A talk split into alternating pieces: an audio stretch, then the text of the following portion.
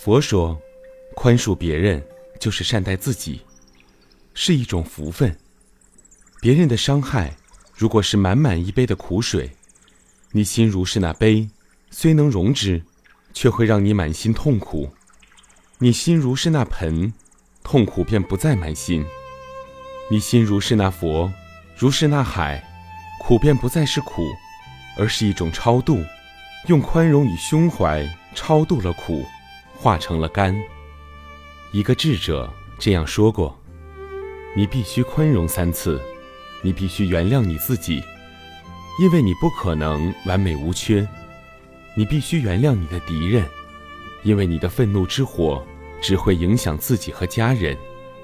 在寻找快乐的路途中，最难做到的，或许是你必须原谅你的朋友，因为越是亲密的朋友，越能于无意中深深重伤你。富兰克林说：“对于所受的伤害，宽容比复仇更高大的多。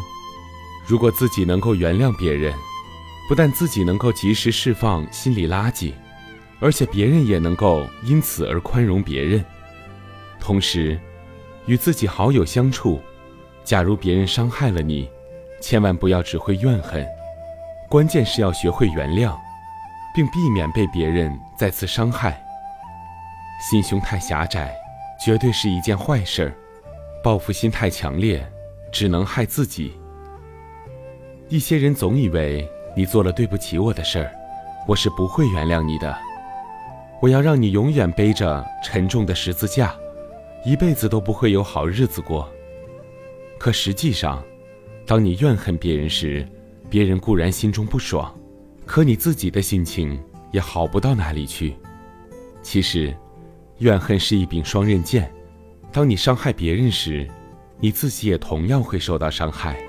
而能够原谅别人对自己的伤害，是对自己最大的心灵释放。当你成真正能够原谅别人时，自己的内心也会豁然开朗。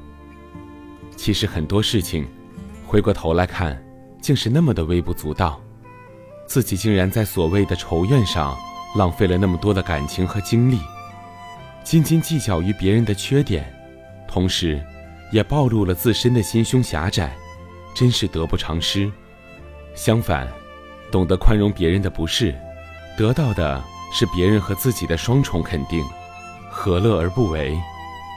潘石屹是中国大名鼎鼎的房地产商，他创造了一个个开发地产争的神话。美国《时代周刊》曾这样评价：潘石屹楼盘在品位上已国际化。就是这样一个人，在新一年即将来临之时，他做了四件事儿，把自己从多年的精神羁绊和折磨中彻底的解放出来。第一件事。将一些多年来借了他钱实在还不上的同学、同事，甚至朋友名字列了个清单，在点燃的蜡烛上烧了，让所有的旧账随着这张纸化为灰烬，并主动问清了他们的地址，给他们一一拜年，重新捡回来当年的友谊。第二件事，把曾经伤害过他、欺骗过他，并在心里一直记恨的人。列了个名单，也在火上烧掉了。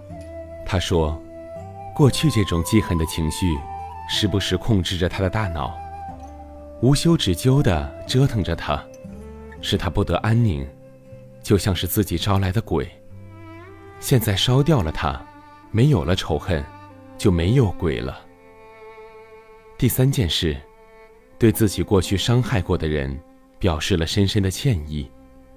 主动的、很真诚的对他们说：“对不起，请原谅。”从而使自己成为一个情感没有负债的人。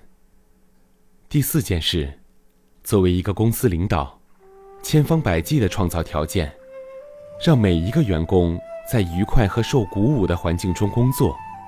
他说：“当我做完这些事情后，我走到长安街上，下午的阳光十分明媚，大街上。”每一个人的笑容都非常灿烂，我身上也有如同大病初愈的感觉，是那么放松、愉悦。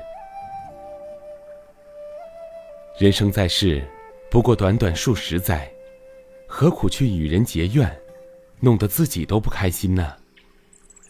原谅了别人，其实正是解脱了自己。